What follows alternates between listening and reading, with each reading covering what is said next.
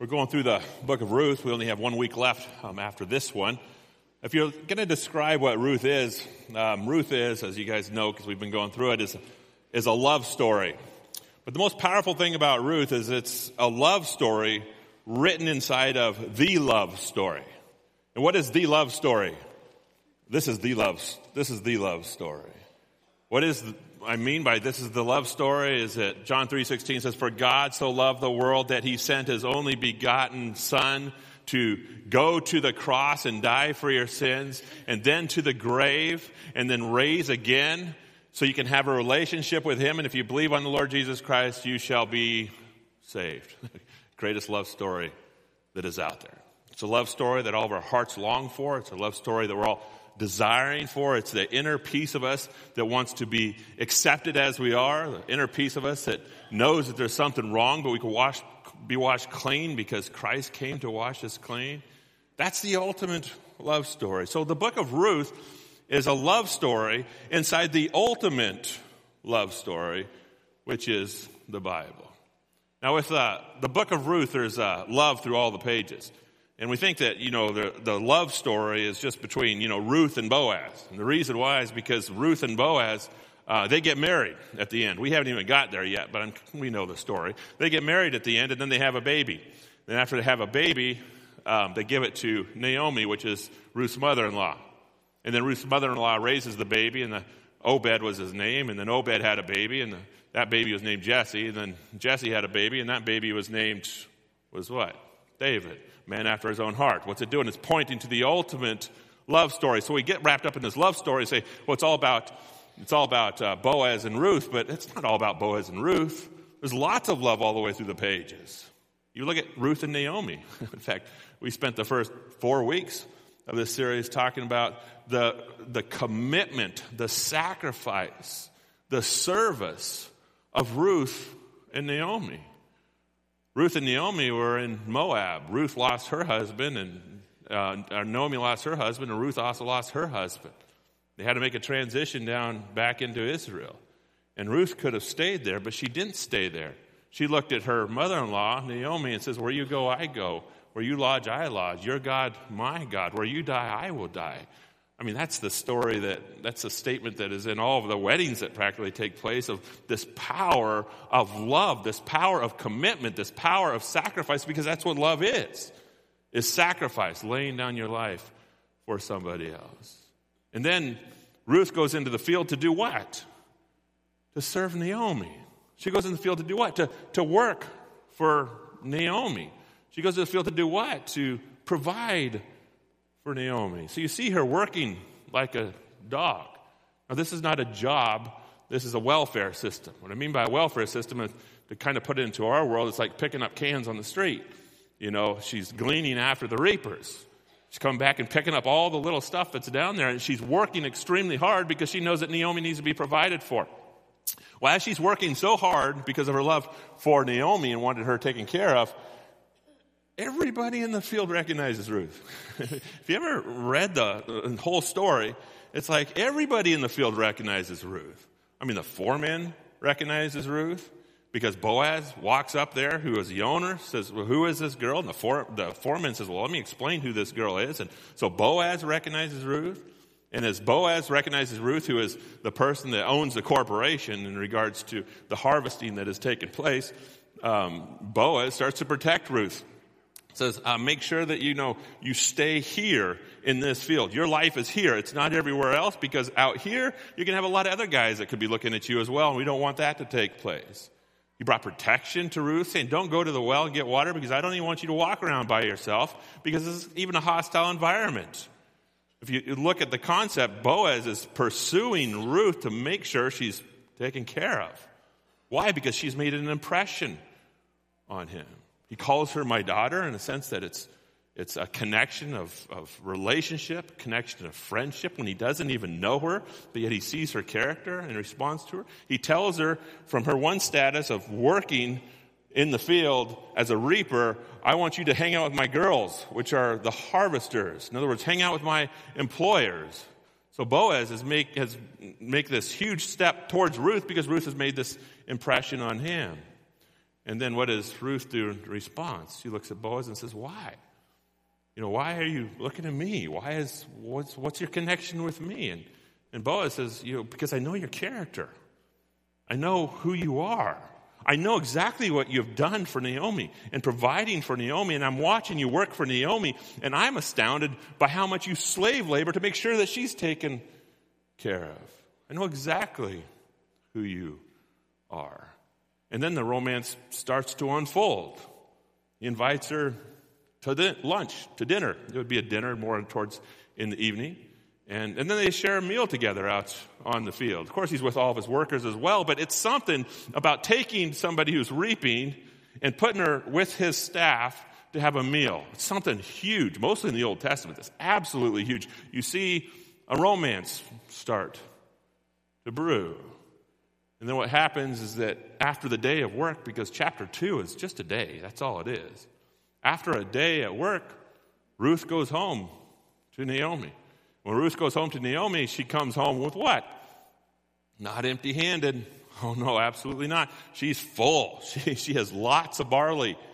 Lots of barley. Look, five gallons of barley that she brought home. And, said, and, and as she brought this home, Ruth or Naomi looks at her and says, How did you get that? That's uh, impossible. And it leads us into the story that when she arrives home in verse 19, and her mother in law said to her, Where did you glean today? Because what you have is something more than you should have. And where have you worked? Must have worked somewhere, and somebody must have provided for you. Blessed be the man who took notice of you, because you could not have gotten as much food if you're on your own out there. So Ruth told her mother in law, with whom she had worked, and said, The man's name with whom I've worked is Boaz. And Naomi said to her daughter in law, May he be blessed by the Lord, whose kindness has not forsaken the living and the dead. Naomi also said to her, The man is a close relative of ours, one of our kinsmen redeemer. Last week we talked about kinsman redeemer. What's a kinsman redeemer? Kinsman redeemer is somebody in the family that saves somebody in need. In the book of the law, Exodus, Leviticus, Numbers, and Deuteronomy, God made provisions for those who are suffering, for those who are widows. And these provisions is that the family members can rise up and, and save them if they are in need. We know that Naomi and Ruth are both in need as they're in complete poverty. When Ruth says this is a kinsman redeemer, she's locating back to the law and saying, I know what God wrote in the law, and guess what? He is a relative of mine that could be the kinsman redeemer for us. What is a kinsman redeemer? Real quickly, there's five different things that a kinsman redeemer can do. He was one that was to avenge the death of a murdered relative. Kinsman redeemer was a guy who would buy back his family member if he's been sold into slavery. Kinsman redeemer was the to redeem or buy back land that had been sold in the family due to extreme hardship and economic struggles. Kinsman Redeemer was one to look after the family member who faced critical need and was helpless to meet those needs. And then the last one, number five, was to marry the wife of a dead brother who had no children, which would be a levirate marriage. This is what a kinsman redeemer could do. Now, when it comes to Naomi and Ruth, they didn't apply for the first three, but the last two Boaz could be the one that can take care of us. Boaz could be the one to take care of us because he's a relative of ours. Or what about the last one? Boaz is the one that could actually marry Ruth. And if he marries Ruth, we will have security for the rest of our lives. If he marries Ruth, we'll have security for the rest of our lives. So Naomi, you can tell there's things going on in her mind as she makes the comment that she's a kinsman redeemer. Here's what Ruth says after she gets that comment. And Ruth, the Moabite, said, Beside, he said to me, You should keep close to my young men until they have finished all my harvest. And Naomi said to Ruth, her daughter in law, It is good, my daughter, that you go out with his young women, lest in the fields you be assaulted. So she kept close to the young women of Boaz gleaning until the end of the barley and wheat harvest, and she lived with her mother in law. Now, look closely at the verses. A couple things I want you to notice. First of all, is after they say, kinsman redeemer, you could actually marry him. and he can save us. Then the thing that Ruth says is, okay, I will go out and he told me to work with his men and I'll go hang around all of his men. And Naomi says, oh no, you don't. Work with what? His women. you notice that? Oh yeah, I think he instructed me to go hang out with all of his guys. No, no, no, no, no, no. Her mother-in-law is thinking, you go hang out with all of his guys, that means you're not available. it means that he won't, he, he can't pursue you. It means you can fall into another relationship. It means that you could get assaulted, was the words that she used. It also tells us this, I think there's a lot of romance going on on these fields out here, if you think about it. I mean, lots of romance brewing. I mean, yes, I, again, as you read the story, it seems like everybody recognizes Ruth. You know, everybody's recognizing her character, her beauty. I mean, it's just, it's just taking place out there. And Boaz recognizes it and makes sure that you stay with us. And then he says, you stay with my young men. But then you say, Ruth says, Oh, I think Boaz wants me to stay with the young ladies. And Naomi says, No, don't stay with the young ladies, stay with the young men. You know, you, you watch out. There's, there's, you can get taken from somebody else. A lot of things that are taking place out there. The other thing I want you to notice is right at the very end. It says they went out until the end of the barley and the wheat harvest. So, yes, they went out to work. Remember the chapter 2 is, is what? It's just like one day. But if they go out of the barley and wheat harvest, you're looking at about a four month period. It's not just one day. Chapter 2 is one day, but in between chapter 2 and 3 would be four months as she lived with her mother in law in regards to the barley and wheat harvest. What happened during the four months? What took place? It's said in the passage. nothing. it's just blank there. nothing. Nothing happened. Whenever nothing happens, something's going on. And you want to figure out whatever the something that is going on. So you can speculate and we can start thinking and, and, uh, and I have an idea of what's going on and scholars have an idea too. But this is my idea of something going on. I think she had, that Boaz had some uh, called dating paranoia. That's what I think. And you might be thinking, is that even a term?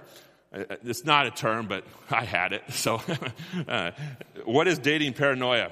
Um, I grew up with two brothers, an older brother and also a younger brother, and, and, I'll tell you, girls scared me. I mean, when I was dating, I mean, dating, I start thinking about it and I get a cold sweat thinking, oh, I hate dating back then. I love being married. I've been married for 26 years.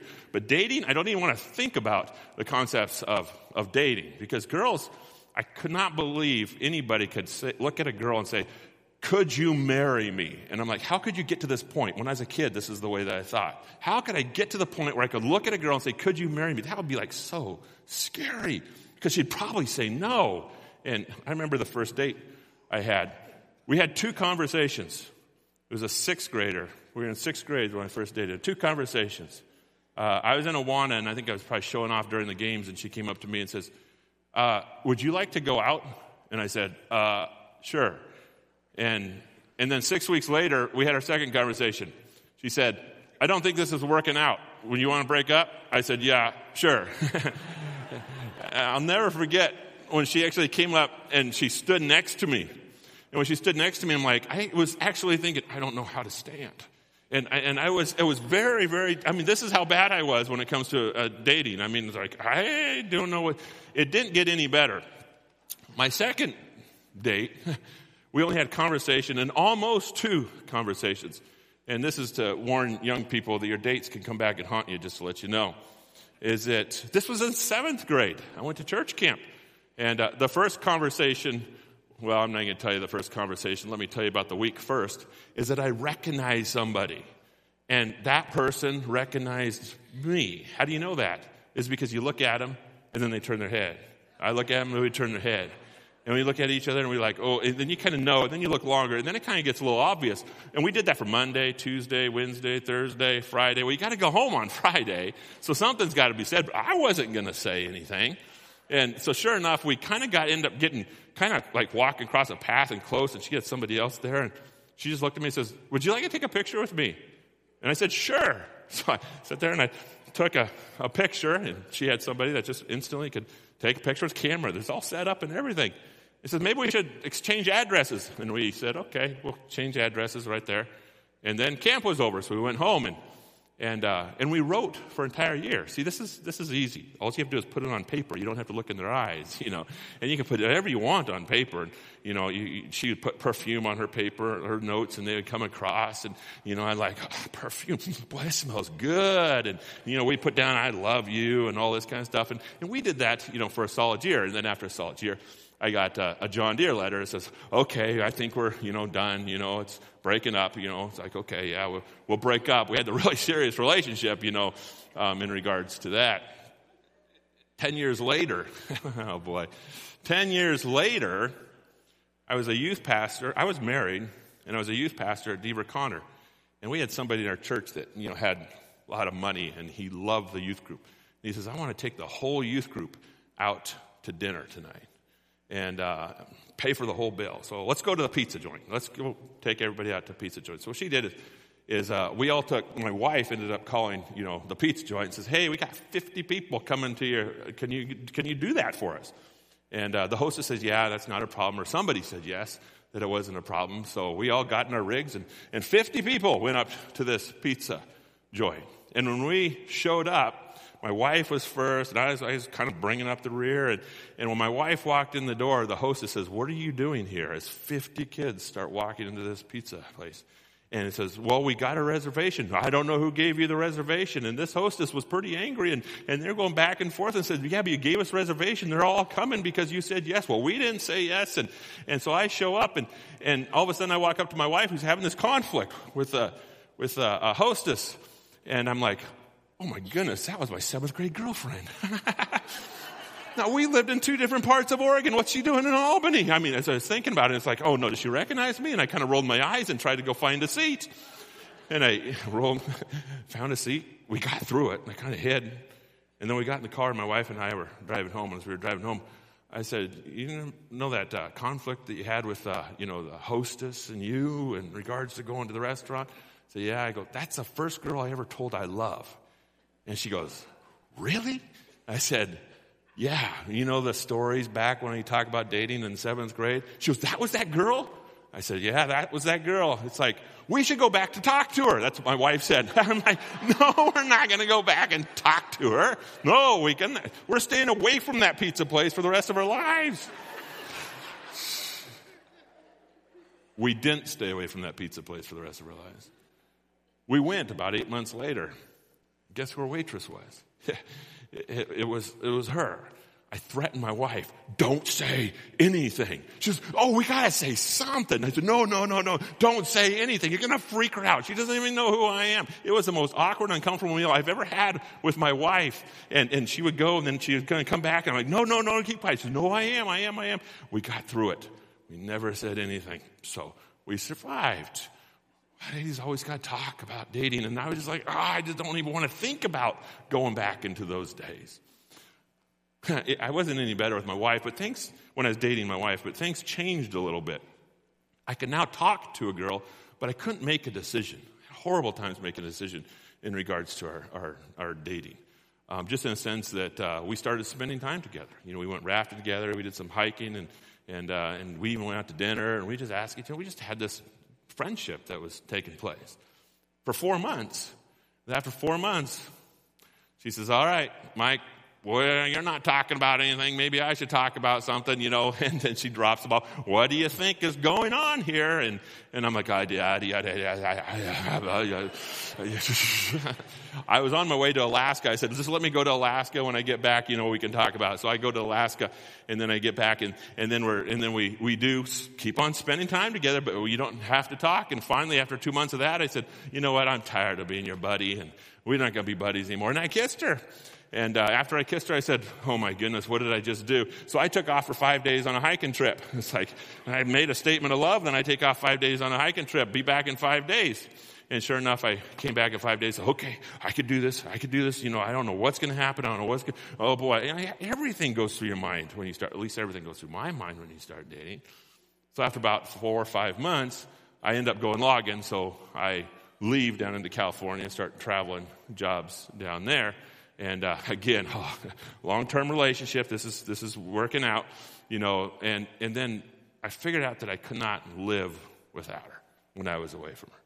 So I said, you know what? I'm going to go back to school and, and we're going to have a relationship.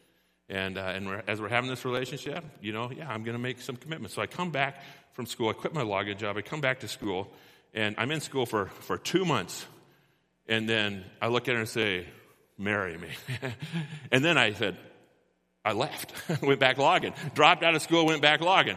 So, I mean, every time I made a decision, it was a radical exit. So I went back logging. I showed up two days before the wedding and I got married two days. And, and, uh, I, planning a wedding for my daughter, I didn't think it took any work or anything because of what happened before, but now I'm noticing that it does take a lot of work. My daughters and my wife, my daughters asked my wife, why in the world did you marry Mike? And, and do you know what she says? She says, I don't know. I must, I must have been smitten so much that I had no brains going on when I married him. So no, I don't want to look back at dating years because, oh, they're, they're, they're horrible, horrible, horrible, horrible. And I'm right now getting made fun of with my family as a result of my daughter getting married. And, and uh, anyway, we'll, we'll survive. That's what was taking place the four months with Boaz. In other words, four months, nothing was happening. Sometimes the scholars have said that, well, maybe he's older and she's younger and he just doesn't want to have a conversation with her, but they didn't, there was no meals going on. There's no flirting going on. There's nothing going on. And then chapter 3 starts to unfold that really nothing was going on.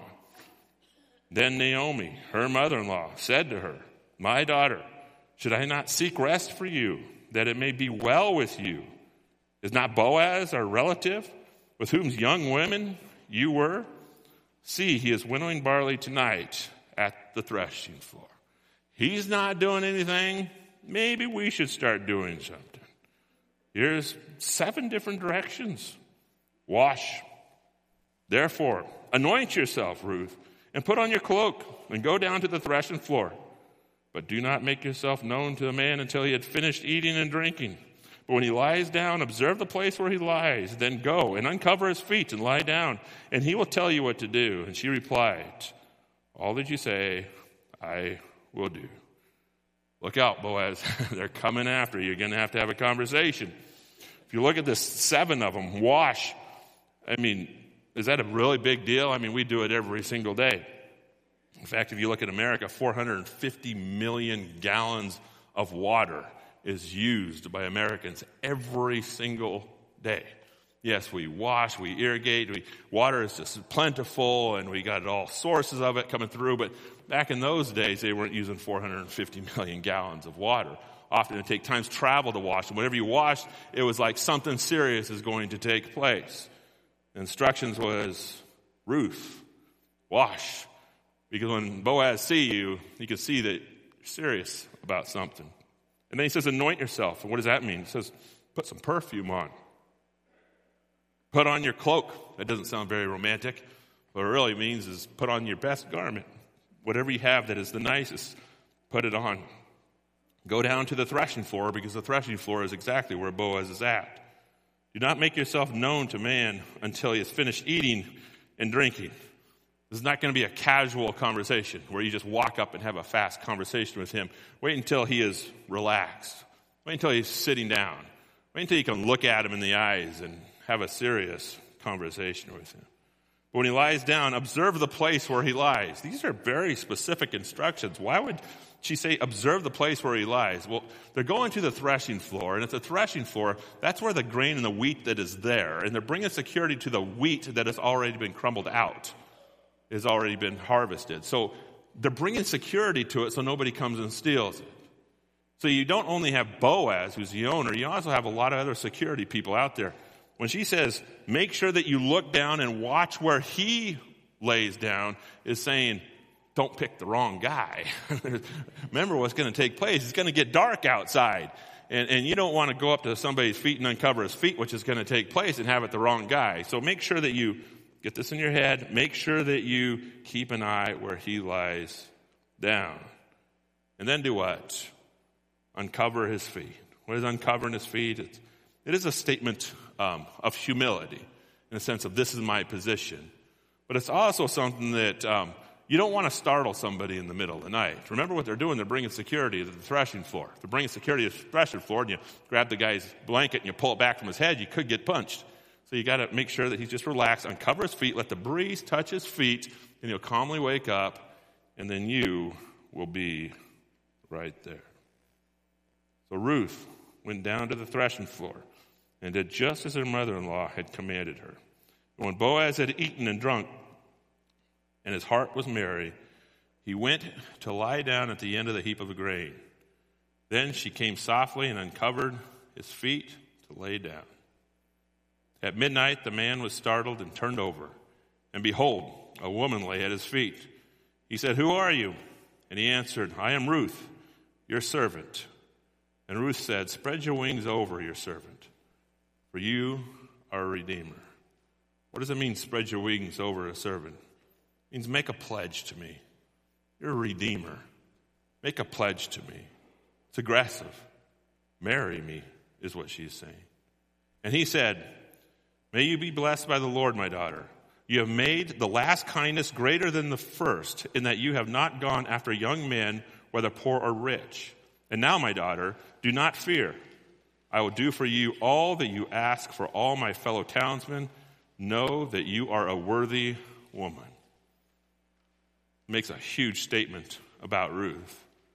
You made this last kindness greater than your first. What was her first kindness?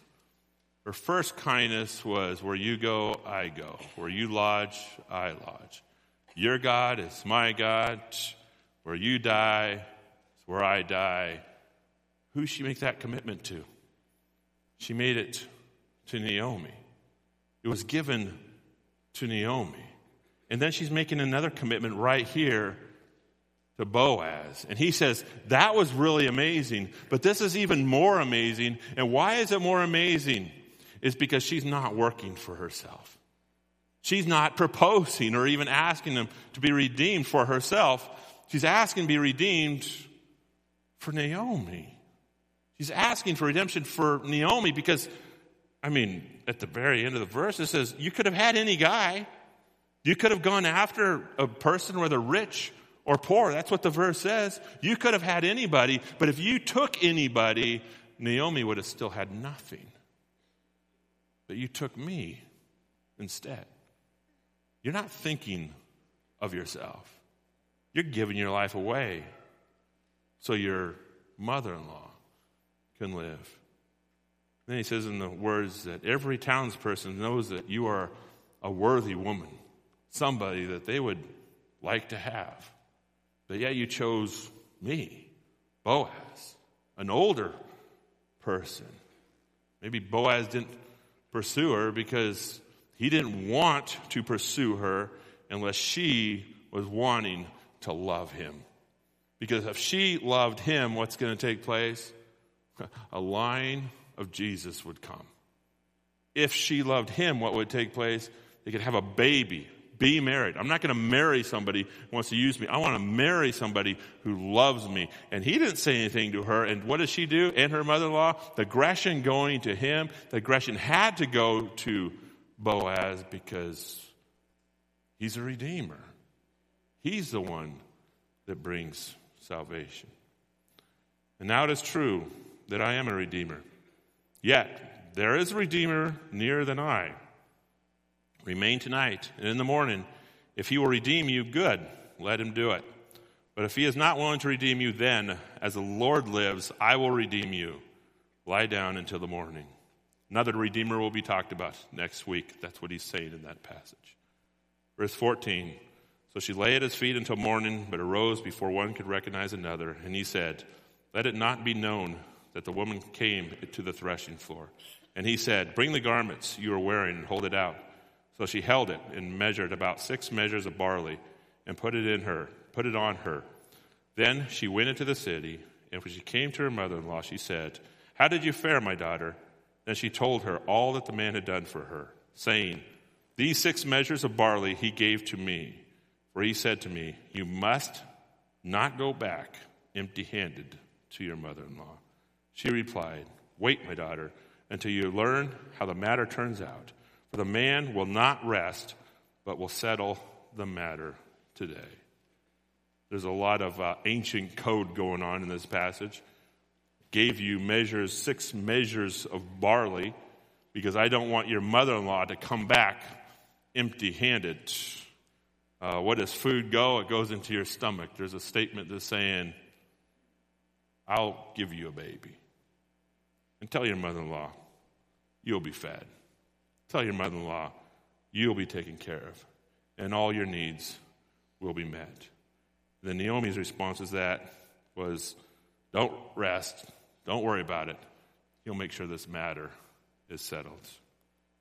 When you look at this concept of a, of a redeemer, you see aggression towards the one who redeemed. You see an aggression towards one who redeemed. What does redeemer mean? Redeemer means, means savior, means somebody that, that rescues.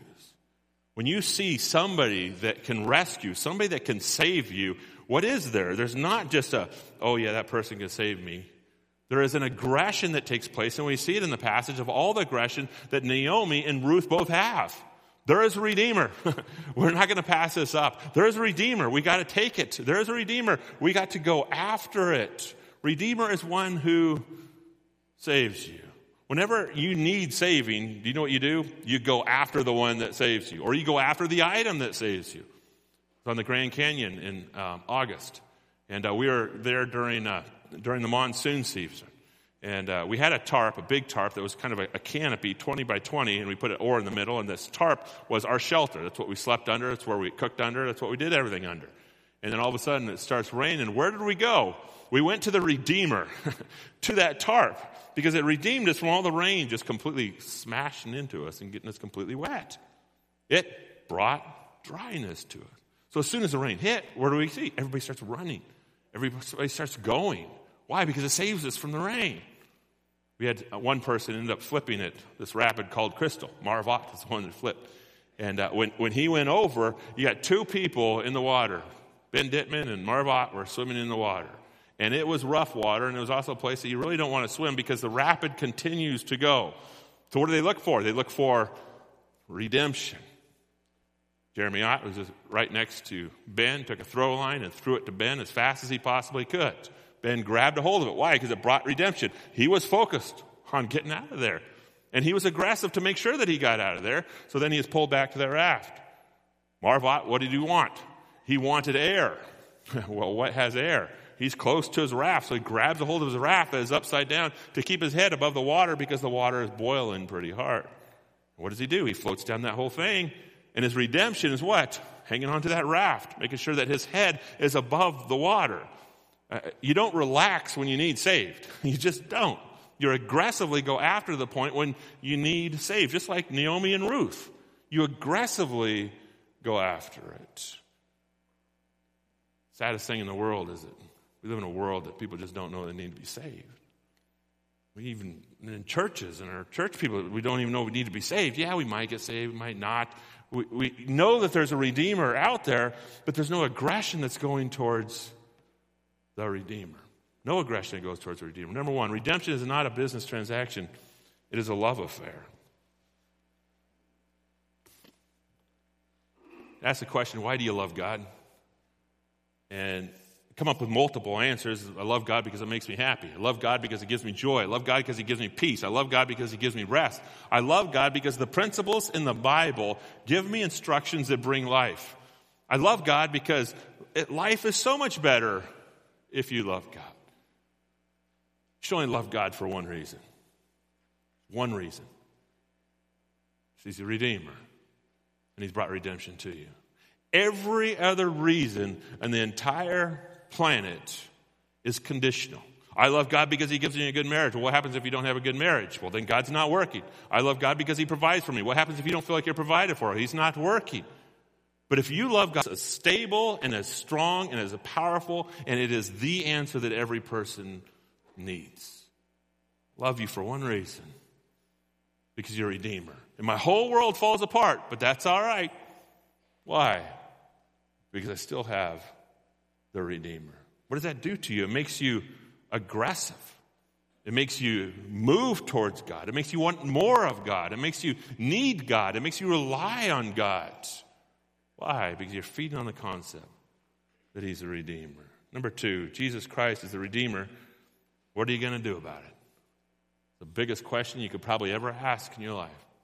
Jesus Christ is the Redeemer. What are you going to do about it? It's what He did, leaving heaven and coming to earth, is so big that every person on the planet has to do something about it. You can ignore it, you can criticize it. I mean, we do that. We have a swear word. Jesus Christ is a swear word that we use, so we hear that consistently being said. You can mock it, you can reject it, you can run from it. Whole world is doing it. Or you can embrace it. You can fall at his knees and say, I got to go after this. There's salvation out there that is the price has already been paid. I, I got to go. I got to go after it. Same thing Ruth and Naomi did is they found their redeemer. So they were aggressive. They were bold. They put themselves out there. And they wouldn't stop until they got the answer because they knew that there was a Savior out there and they went after it. Jesus is the Redeemer. What are we supposed to do? We're supposed to love Him for it. But how do you love Him for it? Okay, you accepted Christ, but how do you love Him for it? Just give you three fast principles of how you love for it. Love Him for it. Number A, pursue Him in prayer. If He's the Redeemer, you got to talk to Him. you have to talk to Him. You know, I told you stories about dating way back then, and I didn't know how to talk to girls, and it was it was it was not good. But I've been married for 26 years, and and my wife is amazing, and she's made me into a talker so much that I'm even a preacher right now. I'm going to a, a marriage retreat next week, and my whole concept is you got to talk, you got to talk, you got to talk, you got to talk, because if you talk, there's a relationship. If you talk, there's there's life. It's the same concept with God. If you don't talk, there's no relationship. If you don't talk, there's no life. If you do talk, there's relationship. If you do talk, there's life. That's why we've been given the vehicle of prayer. God says, stay in it. I've redeemed you. Stay in it. Stay committed to it. Be aggressive with it. Let her be. Fall in love with Him by reading His Word. My wife didn't only teach me how to talk, she also um, taught me how to, to listen. because if I don't listen, I get in trouble. you know, we, we, we know that. Um, taught me how to listen. Carry strength when you listen. Did you know that all of us want to talk and nobody wants to listen? Um, I'm going to tell you this, and, and uh, don't hold it against anybody. But you know, in the in the foyer, when somebody walks in, you know, we train our greeters in a sense of don't be talkers, be listeners. Don't be talkers, be listeners, because when you talk, actually, it connects you with the person. So just listen and let the person talk. Think about that if you do that with the Word of God. Open up the Bible and just let God talk. And think about the connection and the strength that could be coming your way in regards to that relationship. He's the Redeemer. You got to do something. You have to pursue Him. That's where you pursue Him. Let her see. Walk with Him by being loyal. everybody tries to find a way to hate the Bible. And, and one of the ways that people hate the Bible is it's all about rules, it's all about regulations, it's, it's all about laws. Um, it's not at all, it's all about relationship. So if there's any rule, any law, any regulation that is given, it's about making the relationship whole. What it is. You look at the concept of you in the Ten Commandments. Do not commit adultery. Why would God tell you not to commit adultery? Because I don't want you to break the relationship with your husband or your wife. That's why that is there. You don't lie. I mean, why do we not lie? Because I don't want you to break relationships with your family members. I want to break relationships with your coworkers. Lying does. It will break relationships. Um, forgive. I mean, just that concept. We've got to mend relationships. It's all about relationships. Do not have greed. If you have greed, what's going to take place? It's going to annihilate all your relationships. If you're going to have selfishness, it's going to annihilate all your relationships. I mean, it's all specific about relationships. So God gives you this whole concept to say, maintain beautiful relationships with others, and here's how you do it, and it's called the Word of God. But also inside the Word of God, all these things that we're doing to others, we're supposed to be what? Doing to God. Do not love the world or anything in the world. Love the world. Love of the Father is not in you. Why? Because you're having an, committing adultery with somebody else besides God. Just God wants to have a relationship with you. That's what the entire Bible is about. Number three, Christ does not redeem individuals to just redeem individuals. Christ redeems the individuals that love him for it. Redemption is a word that sets love on fire. Redemption is that somebody gives, somebody sacrifices, somebody rescues, somebody serves, somebody dies for you. Those are all hot sparks that set people on fire. God is our Redeemer.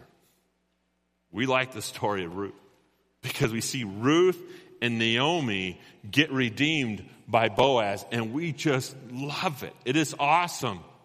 But that story is with you as well because the ultimate Redeemer that it, Ruth and Naomi and Boaz is pointing towards is towards Jesus Christ. What do you do? You find him, you go after him, you chase him. I'll tell you, because what he has done, you will love him for it. That's why we even do the Christian life. That's why we obey. That's why we commit ourselves to God. That's why we show up every week and praise His name, is because of what He's done for us. God, we just um, thank you, God, for being the Redeemer. We are a people that need to be saved. We are sinners. Every single one of us in this room are sinners, God. And God, you cannot have a relationship, look in somebody's eyes with sin on them. Price must be paid. You're a Redeemer because you paid that price. Thank you so much for leaving heaven, going to earth, and living a perfect life, dying on the cross, and raising again so we could look at you face to face for eternity. I just pray, God, if there's anybody in this room, God, that has not believed on you, has not received that amazing gift, that you open their eyes to this truth, that they'd find it. I do pray for those that who are saved.